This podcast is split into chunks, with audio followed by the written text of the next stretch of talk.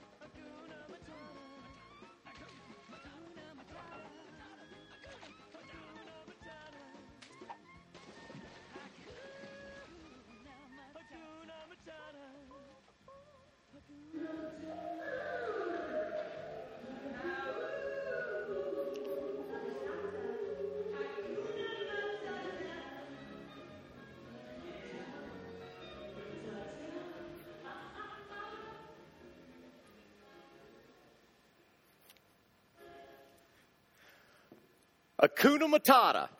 It means no worries. Now, wouldn't it be great to live a worry free life? Wouldn't that be great? But my question for you is, is Is that even possible in our day and age? Is it possible to live a worry free life? I mean, there's so many things today that we worry about. There's so many things that cause us to stress out. I'm convinced that worry is one of our biggest problems. As a matter of fact, I believe that many people today are worry warts. I heard about this one woman who had convinced herself that she had this rare liver disease. And she finally went to the doctor and he put her through a series of tests. And after all of the tests were over, the doctor discovered that she was in perfect health. And as he sat down with her and talked to her about her health, he said, Well, I want you to know that you wouldn't have had this liver disease anyway because, because if you have this liver disease, there's no discomfort whatsoever. And she said, Oh my goodness, those are my symptoms. No discomfort. Some people are worry warts, aren't they? I heard about this one woman who was convinced that someone was going to break into their home. And every night she couldn't go to sleep because she knew that a burglar was going to come into their house. One night during the middle of the night, they woke up because they heard some noise downstairs, and the, the man went downstairs, and sure enough, he found a burglar.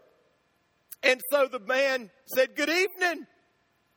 It's pleasure to meet you tonight. I, I wonder if you would come upstairs with me for just a moment. My wife has been looking for you for 10 years, and I'd like for you to introduce yourself to her. We worry about so many different things. There was a study done several years ago at the University of Wisconsin on worry, and it discovered that 40% of the things that we worry about never happen. 30% of the things that we worry about are things in the past. And we can't change the past anyway. 10% of our worries are petty worries. 12% are about needless health worries. And the study says that only 8% of our worries are legitimate concerns. Worry is unhealthy. Dr. Charles Mayo, who is the founder of the Mayo Clinic, said this. He said, Worry affects the circulation, the heart, the glands, and the whole nervous system. That's what worry does. Dr. Alexis Carrel gave this warning. He said, Those who do not know how to fight worry die young. Did you hear that? Those that don't know how to fight off their worry are going to die young. Dr. Dorothy McCoy, in an article that was entitled Keeping Worry Under Control, describes what worry can do. This is what she says. She says our body starts pumping out an array of chemicals that cause a variety of physiological reactions. She described how chronic worrying can negatively affect the entire body. It increases the risk of heart attack and stroke. It prompts the liver to produce more cholesterol. It increases uh, muscle tension, which causes headache and, and back pain. It also can trigger stomach acid, which, which causes all kind of stomach disorders. And then she went on to say, there is growing evidence that suggests that chronic worry can compromise our immune systems, making us more vulnerable to bacteria, viruses, and perhaps even cancer. Wow. I mean, worrying can kill you. And some of you were going, I was worried about that. That's what worry does. Someone said it this way worrying is like rocking in a rocking chair. It will give you something to do, but it won't get you anywhere. Worry is like rocking in a rocking chair. It's going to give you something to do, but it's not going to get you anywhere. Worry never eliminates any problem, it only enlarges them. It never helps, it only hurts. It's needless. God's Word tells us to live worry free lives. Listen to what Jesus said. Jesus said, Therefore I tell you, do not worry about your life. That's Jesus. That's our Savior. That's our God. And He said, I want you to hear me very clearly. Don't worry about life. Now, the Apostle Paul met Jesus. And when the Apostle Paul met Jesus, it changed everything about his life. And this is what Paul wrote in the book of Philippians. He said, Don't worry about anything.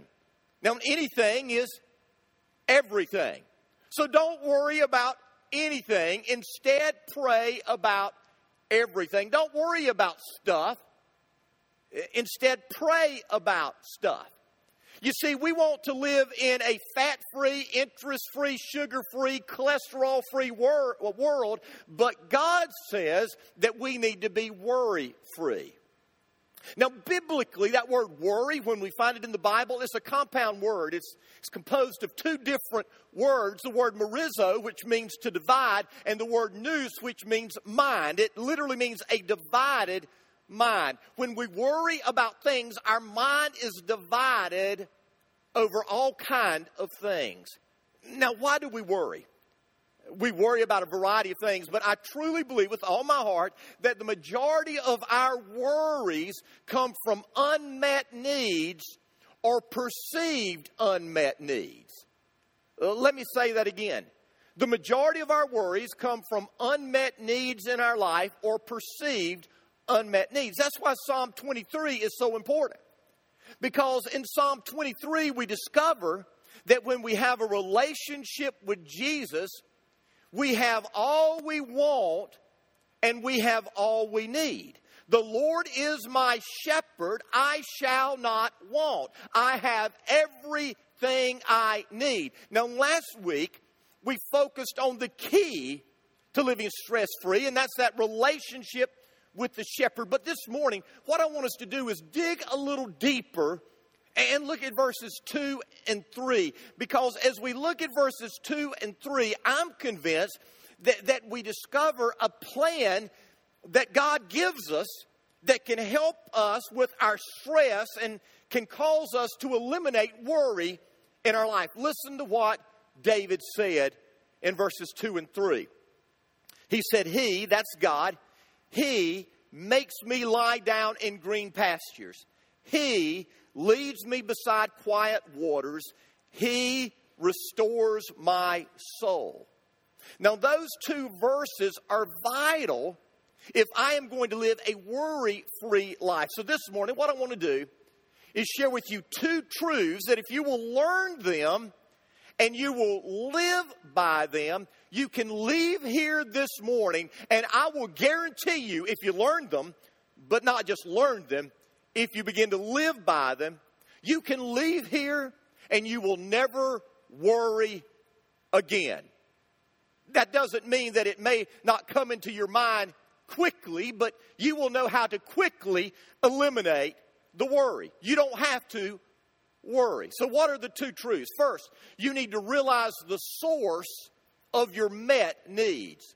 Who is the one who meets your needs? I heard about a, an owner of a small business who was a chronic worrier. And so he put an advertisement in the newspaper looking for someone who would do his worrying for him.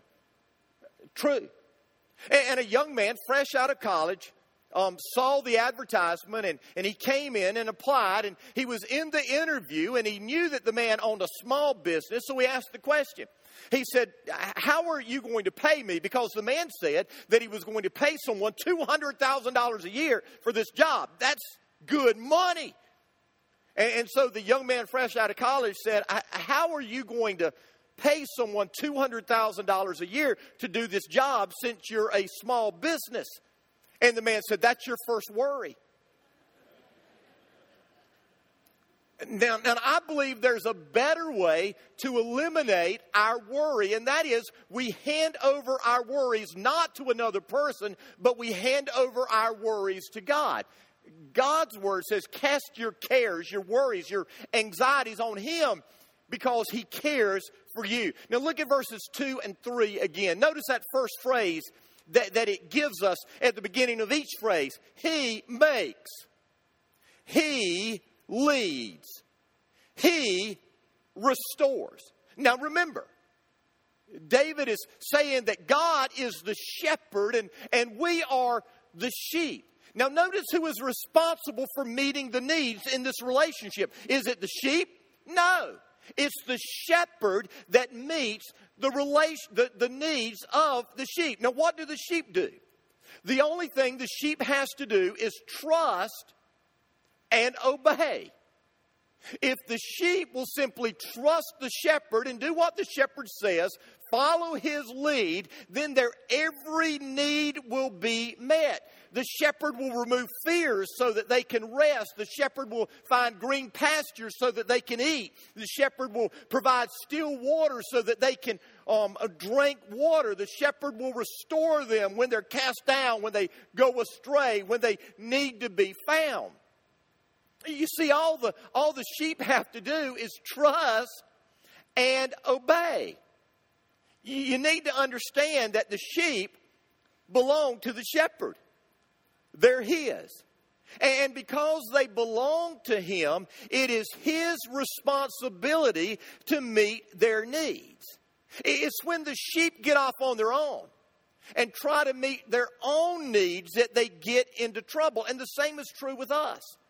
When we try to take responsibility for something that God has agreed to do, here's what I've discovered we always make a mess of it. Whenever we try to do something that God says, I will be happy to do, we have a tendency to make a mess of it. Do you remember the verse we looked at last week? Philippians 4, verse 19. And my God will meet all your needs according to his glorious riches in Christ Jesus. Who is the one who meets the needs?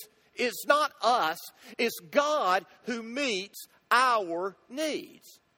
And so, the first thing that I've got to do if I want to live worry free is I've got to come to that point where I let God take responsibility for what God has promised to do, and that's meet my needs. And so, I've got to realize the source of my met needs. Who is the one who meets my needs? It's not me working harder. It's not me working stronger. It's not me working more intelligently. No, It's me trusting God and obeying what He says. And when I do that, when I follow His lead, He's going to meet my needs.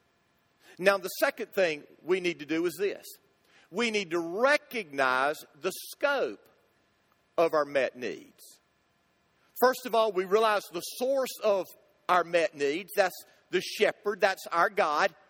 But then we realize the scope of our met needs. What, what needs does he meet? And, and as we go through this psalm for the next several weeks, we're going to discover something. We're going to discover that God promises to meet our every need. But here's an amazing thing. As we look at these two verses, we discover in these verses not only some of the needs that the shepherd meets, we also discover for us, I believe, some things that we must do if we want those needs to be met and we want to live worry free, if we want to live stress free. So listen to what it says here again in verses 2 and 3. He makes me lie down in green pastures. He leads me beside still waters. He restores my soul. He makes me lie down where? In green pastures. He leads me beside what? Still waters. And he restores, he restores my soul. Now notice how David begins. David begins by saying, He makes me lie down. In other words, our shepherd provides rest. Now, look at me for just a moment. You need to understand this morning that the first key to a worry free life is getting the rest you need. Let me say that again. The first key to living a worry free life is getting the rest that you need. And the same thing that is true for us as human beings were true for the sheep. But here's what you need to understand about sheep sheep had a difficult time resting because everything had to be just right. If there were fears, if there was tension, if they were hungry, they just couldn't rest. Flies would keep them from sleeping. Hunger would keep them from sleeping. Friction, tension with other sheep would keep them from sleeping. You, you see, for a sheep to be able to rest, to sleep, that sheep had to be completely satisfied. Without a shepherd, that would never happen. Now, Phillip Keller has a book. It's an older book now, but it's a great book on Psalm 23. The book is entitled, you can get it, it's entitled A Shepherd Looks at the 23rd Psalm. And in that book, this is what Phillip Keller says. He says, in the course of time, he was a shepherd. He said, in the course of time, I came to realize that nothing so quieted and reassured the sheep as to see me in the field. The presence of their master and owner and protector put them at ease as nothing else could. The presence of the master put them at ease like nothing else could. I'm afraid for some of us, that's where we've messed up. That's why we can't rest. That's why there's so much stress, so much anxiety, so much worry in our life because we've strayed, and we're going to talk about this, but we've strayed from the shepherd. We don't see the shepherd. We're not close to the shepherd. And because we're not close to the shepherd, we're worried. We're anxious about everything. The sheep needed rest. And the shepherd was the one who made the situation possible for the sheep to get rest. And you and I need rest as well. A CNN poll said recently that 59% of us would like to slow down and rest more.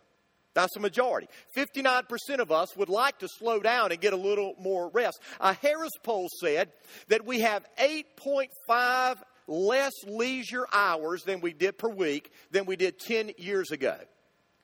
We have 8.5 less leisure hours today than we did 10 years ago. According to USA Today, Americans average six and a half hours of sleep a night. One third of us get less than six hours of sleep a night. Now compare that with 1910. In 1910, the average American got nine hours of sleep a night.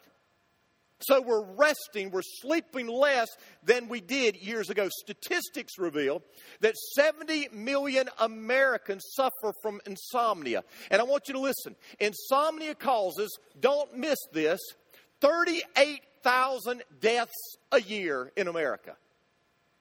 Insomnia, not being able to sleep, is the result of 38,000 deaths a year in America. Studies have said that, that a lack of proper rest costs the United States $70 billion a year in productivity.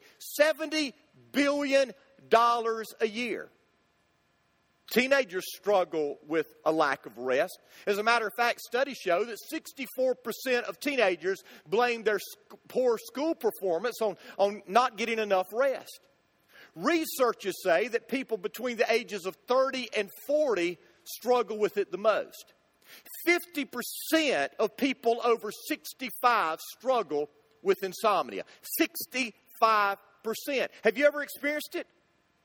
I mean, my wife never has. I mean, it's, it's scary, it's frightening. I mean, she puts her head on the pillow and she's out like a log. Sweetie, Sherry,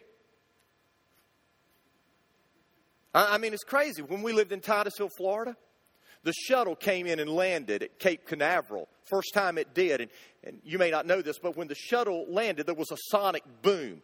And it literally rocked the houses. And I mean, the, the shuttle came in and landed, I think, around 5 o'clock in the morning. I wasn't up yet. My wife was not up yet. And it came in and house started shaking. I jumped up. I thought we were under attack. You know, I thought World War III had started. I mean, I'm looking out, I'm, I'm expecting to see a mushroom cloud out of my window. And, and there's nothing there, and it dawns on me oh, the shuttle was landing. look over, my wife, she is snoring. No, she's not snoring. Don't tell her I said that. She's asleep. She's having a good time. She can sleep through anything, but but it's not like that with me. I wish it was, and I kind of struggle with this because Psalm says that God gives rest to those he loves. And I'm thinking, God doesn't love me. Because I'll get in bed at night and my mind will just race on a hundred things and on a thousand things. I've got things to do. I've got people I need to see. I've got obligations I need to take care of. And, and I know there are plenty of you here this morning who are just like me you just have so many things on your mind, you can't seem to turn your mind off, and you just are sitting there in bed ready to go to sleep, ready to get rest, and you can't. Your mind's just preoccupied with so many things. It seems today that, that many people work too much and they sleep too little. And that's not a good thing. And I want you to hear me. It's not a biblical thing. We pride ourselves on working on less sleep than ever before. We do. For us men, we think it's a man thing. It's a badge of honor.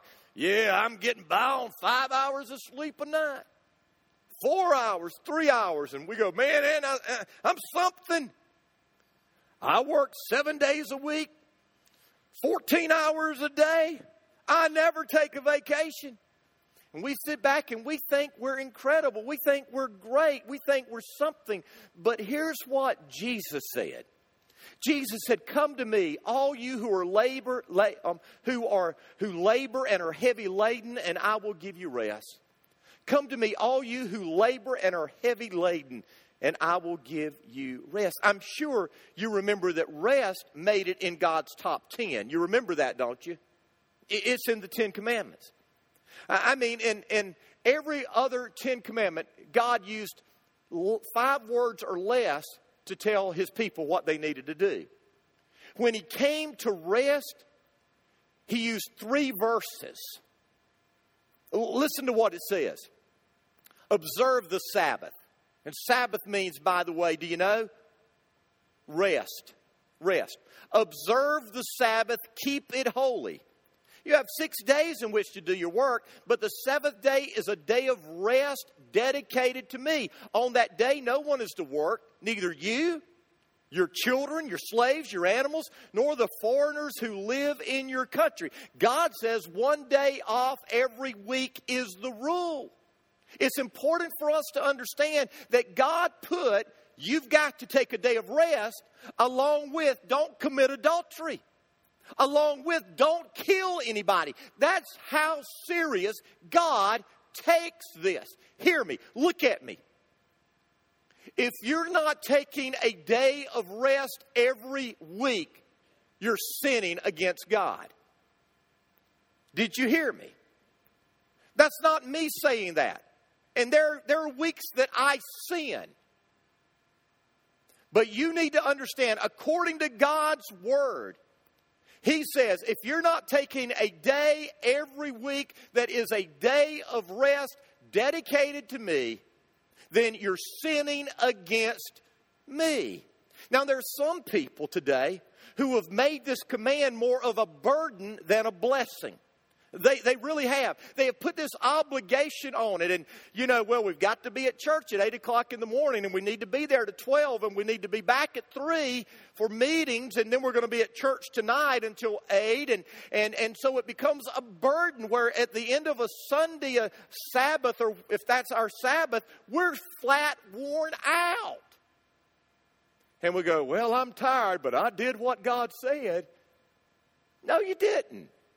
No, you didn't. You see, God never intended for the Sabbath to be a burden on us, and Jesus made this plain.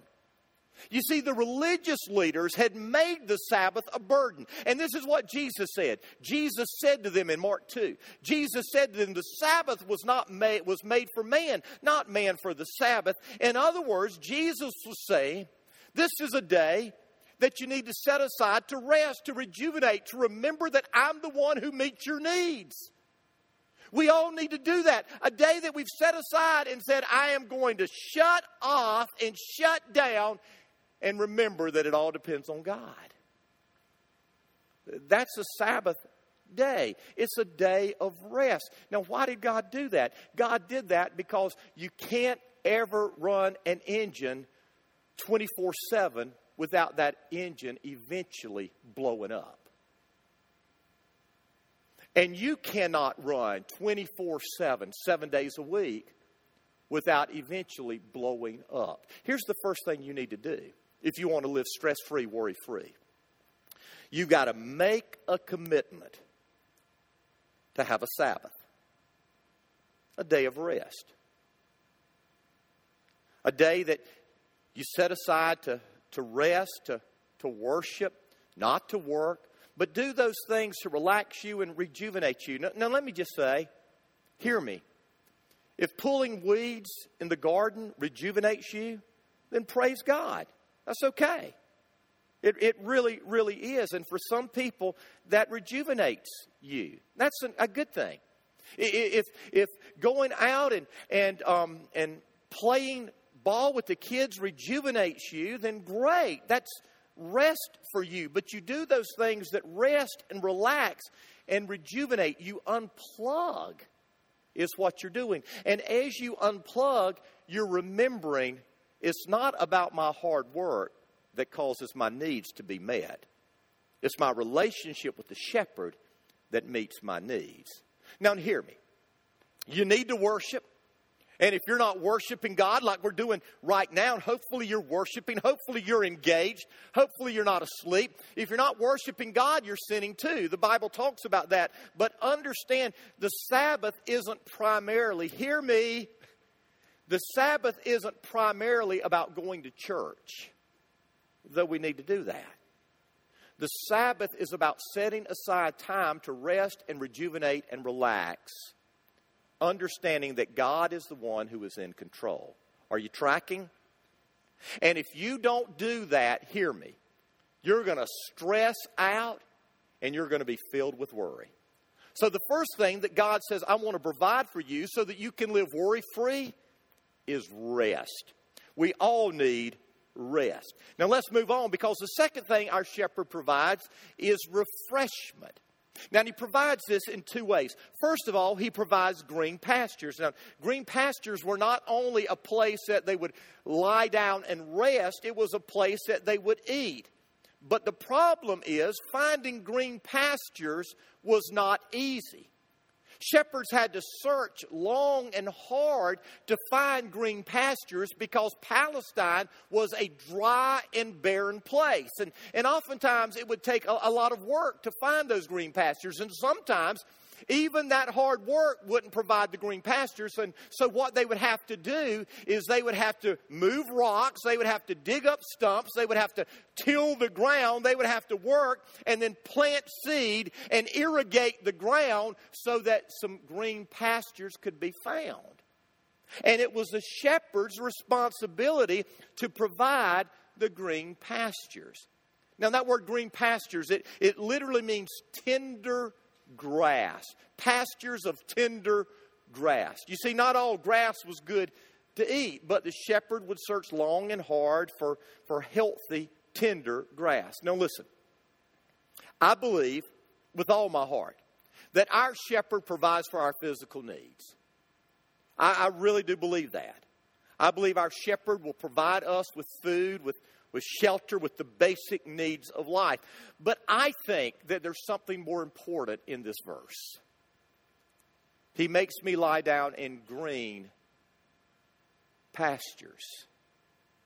He provides food for me. I'm convinced if I want to live a worry free life, there is something more important than having my belly filled, and that's having my soul filled. Listen to what God's word says in Jeremiah 15, verse 16. Jeremiah, who was called the weeping prophet, said this When your words came, I ate them. They were my joy and my heart's delight. David said it this way He said, How sweet are your words to my taste, sweeter than honey to my mouth. I want you to be honest with me this morning. How many of you are taking time every day to dig into God's Word, to feast on God's Word, to savor every bite, to let His words in His Word fill up your soul. How many of you are doing that? I mean, let's, let's get real this morning. There are some of you here that aren't doing that. Your only diet of the Word is on Sunday in life group if you go and worship. You come and you have the word fed to you one day a week. And, and, you go home and you go through your week and you're stressed out, you're filled with worry, and you're wondering why. Can I tell you why? You aren't feasting on the Word of God. When you get into the Word and let God's Word get into you, let me tell you, you will discover that your cares begin to slip away because you discover something about God, and that is He's sovereign. He, he's really in control. You discover that as you read the pages of this book. You discover that He loves you. He loves you with an everlasting love. He'll never stop loving you. You discover that He has promised to meet your every need. And as you open up this book and you let this book feed you, all of a sudden the worries that you had, you no longer have because you know that He is yours and you are His and, and He's going to take care of you. So He provides green pastures. And then notice what it says He leads me beside still waters. Now, between March and October, there was hardly any rain in Israel, and the heat would scorch the ground. The water holes would, would dry up, and the, and the sheep wouldn't have water, but they had to have water to, to live. Sheep are much like us, their bodies are 70% water. And so the shepherd would have to find places for the sheep to drink. But, but sheep wouldn't drink water from just any place. You see, they were afraid of moving water.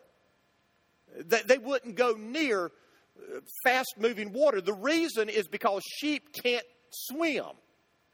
And, and they have this coat of heavy wool. And, and if they would fall into the water, they would sink to the bottom, they can't swim, and they would drown. And sheep are timid anyway. We discovered that last week. And so sheep wouldn't go near running water. And so a shepherd would have to find the, the cool, clean water. He would dam it up so that there would be that cool, fresh, still, unmoving water.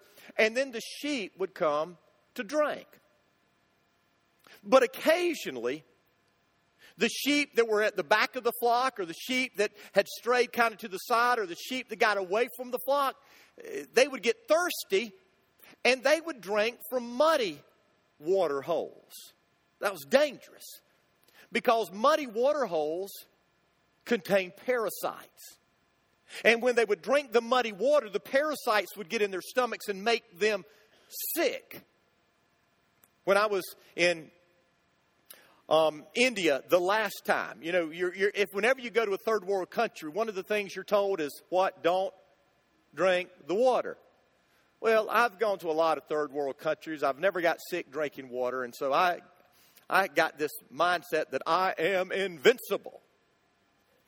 And so, and so I, I, wasn't as careful as I should have been. And, and I was preaching in a village one Sunday. We were on the way there, and, and they got me a bottle of water. And, and it was a bottle that had already been opened. They had filled it up and it was cold. And I was preaching, and, and as I was preaching, I was getting hot and sweaty, and I would just chug that water down as I was preaching. And as I was preaching, I just started feeling weird. And I got through preaching, and I mean, immediately, once I got through preaching, I mean, I just had to go lay down. And, and then we got in the car, to go to a village where we were going to preach and do evangelism, and I had to make them pull over. And you don't know, you don't want to know what happened when they pulled over. Let me just say that water made me sick. It, it tasted good. It felt good. It was cold, but it wasn't clean water. And here's what I've discovered hear me. There are a lot of people today who are drinking polluted water. And polluted water tastes good at first, especially if it's been refrigerated. I mean, it's cold, it, soothes our thirst, and we're okay initially. But I can tell you something when you drink polluted water, you'll never live stress free. You'll never live worry free. It's not going to do that. It's not going to meet that need. And there's a lot of people that are doing that today. They're drinking water that is polluted. That, that's why, hear my heart. Whether, whether this is your first time with us at Northside and you never come back again, that, that's, that's okay. As long as you get into a Bible teaching church. And there's a lot of them, but you need to find a church that teaches the Bible for what the Bible says. And you don't need to drink polluted water from people who are trying to make you feel good, but in reality, they are polluting you. Now, when, it comes to water in Scripture, what does that refer to? Well, listen to what Jesus said. In John 7, it says this On the last and greatest day of the feast, Jesus stood up and in a loud voice, he said this If anyone is thirsty, let him come to me and drink. Whoever believes in me, as the scripture said, streams of living water will flow from him. In, in other words, whoever comes to me will have water eternal. It will never be shut off. Do you remember what Jesus told the woman at the well in John 4? He said, Whoever drinks the water I give will never thirst again. Instead, the water I give him will become in him a spring of water welling up to eternal life. Now, this is speaking of two things. First of all, it's speaking of God's Spirit, the Holy Spirit in us, but it's also speaking of, I think, intimacy with Jesus. And, and may I say to you, you're never going to have intimacy with Jesus unless you're living a spirit filled life. It is the spirit filled life from which intimacy flows. So, how do we have that spirit filled life? Well, we submit, we surrender to the Father's will, we open ourselves up to Him, giving Him control. And, and, when we do that and we empty ourselves of all the things that are us so that He can fill us with all the things that are Him, we will be spirit filled and spirit controlled. So here's what I know. Hear me. I know with all my heart, if I want to live worry free, I've got to have rest and recognize that I'm not the source of my needs, but it's the one who said, set apart, rest, and focus on me because I'm the one that meets your needs. I've got to rest. I've got to get into the Word and let the Word get into me. I've got to be spirit filled. I've got to have intimacy with the, the Father through the Spirit and through the Son. But then there's a final thing I need to see here that I think is important for living worry free, and that is this I need to understand that our shepherd restores. Eh, the shepherd um, leads me, the shepherd um, guides me, the shepherd restores me. You see, sheep have a tendency to get easily distracted, and when they do, they wander off. And, and when that happens, they're not under the protection of the shepherd anymore, and that's a bad thing because sheep are easy prey to predators. They can fall off cliffs, and, and then something else can happen. They can get cast down. And you may say, What does that mean? Well, well cast down is this it's when a sheep falls down, and sheep have an unusual um, uh, body. And so when they fall down, they, have, they can't get back up. And in their desire to get back up where they're rocking, they have a tendency to get on their back, and all four feet are up in the air. So a cast down sheep, and th- think about this, picture this in your mind. A cast down sheep is a sheep that's on its back, all four feet are up in the air, and it can't move. I mean, and think about it. Here's this sheep that's on its back with all four feet up in the air. Sheep are timid creatures, they can't protect themselves. And so this sheep knows, oh my, I look like an all you can eat platter to a wolf. And so they're scared. They begin to baa and all this stuff, trying to get attention, and they start flailing their legs. But when they do that, something else happens.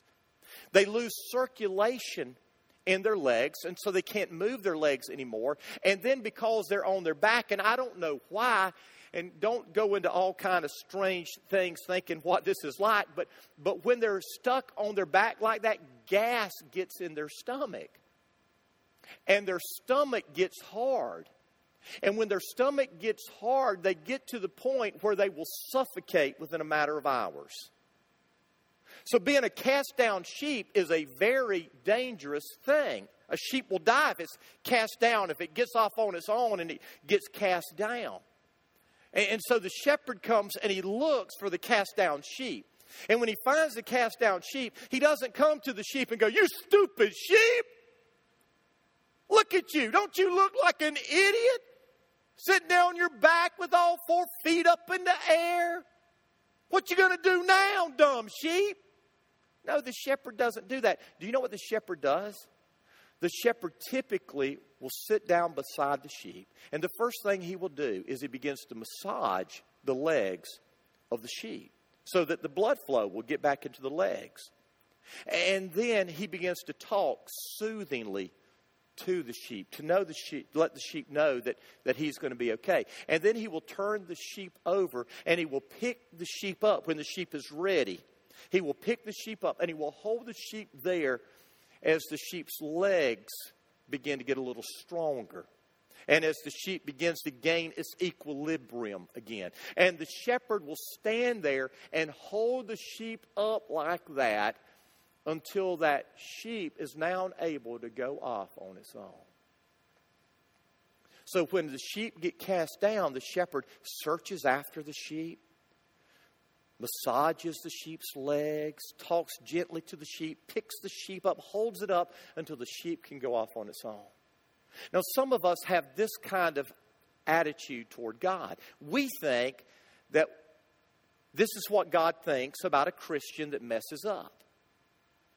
We mess up, we stray, we wander from the flock, and, and we get cast down the shepherd, God, comes to us and he looks at us and said, You are so stupid. If you would have stayed with the flock, everything would have been okay.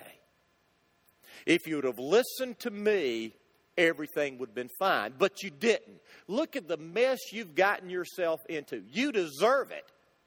I hope you're happy. And then God walks off. Does God do that? No. God doesn't do that. Just like a shepherd, He comes to us and He gently restores us and He stays with us until we can walk on our own. That's why it says in Psalm 42, listen to this.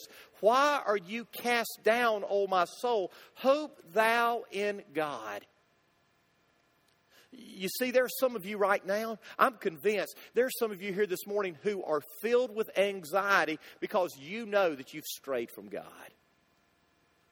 And somewhere along life's journey, you've come to the conclusion that God is a God that, that when we mess up, when we blow it, He's just ready to beat us and beat us back into obedience. But that's not the shepherd that we serve. That's not the shepherd we love. When, when we do wander off, when we do stray, when we do find ourselves cast down all along, easy prey to the enemy, the shepherd doesn't beat us down. The shepherd gently restores us and helps us up. And there are some of you who are filled with anxiety because you're wondering, could God ever love me again after what I've done? I haven't been obedient. I've wandered away. I've done this, I've done that. And, and God is the good shepherd who comes and says, Let me love on you. Let me help you. Let me restore you. Some of you here today, you, you need to discover the living water. You need to live that spirit filled life. You need to let God's Spirit fill you if you're going to ever be worry free. There are others of you here today who you're never going to be worry free until you make the commitment to get into the Word and let the Word get into you. You've got to. And then there are others of you today who are so consumed with making money so that you can pay your bills and you can do these things that you don't take time to just rest and realize that it's not about you, it's about God. And I'm here to tell you if you want to live worry free, every day or every week, set aside a day to rest. Focus on God. If you want to live worry free, find the green pastures of His Word and feast on them every day. If you want to live worry free, find those streams of living water, the Holy Spirit, and let His Spirit fill you and guide you and control you. And if you want to live worry free, get to that point where you recognize the shepherd doesn't want to beat you when you stray. The shepherd doesn't want to laugh at you when you're cast down. No, the shepherd wants to gently restore you and love you and bring you back to the fold, to the flock. So, where are you? Are you filled with worry? Are you filled with anxiety? According to God's word, you don't have to be anymore. I want you to bow your head with me. I want you to close your eyes, and with your head bowed and with your eyes closed, here's what I want you to do this morning. Our, our commitment time is a little different this morning than, than last week. I want you to just think for a moment are you filled with worry? Are you filled with anxiety? If you are, why? Is it maybe because there hasn't been the rest that you need? Is it because is it because you're not feasting on the word? Is it because you haven't surrendered yourself to him and because of that his spirit is not filling you? Or is it because you've wandered away from him? You found yourself cast down and now you're wondering if the shepherd could ever restore you and even if he wants to. I'm here to tell you he does and he will but you've got to let Him. So here's what I want you to do I want you to take a moment right now, and I want you to just pray and talk to God. Just tell Him your heart, tell Him what you need. Let Him minister to your spirit. So pray for just a moment.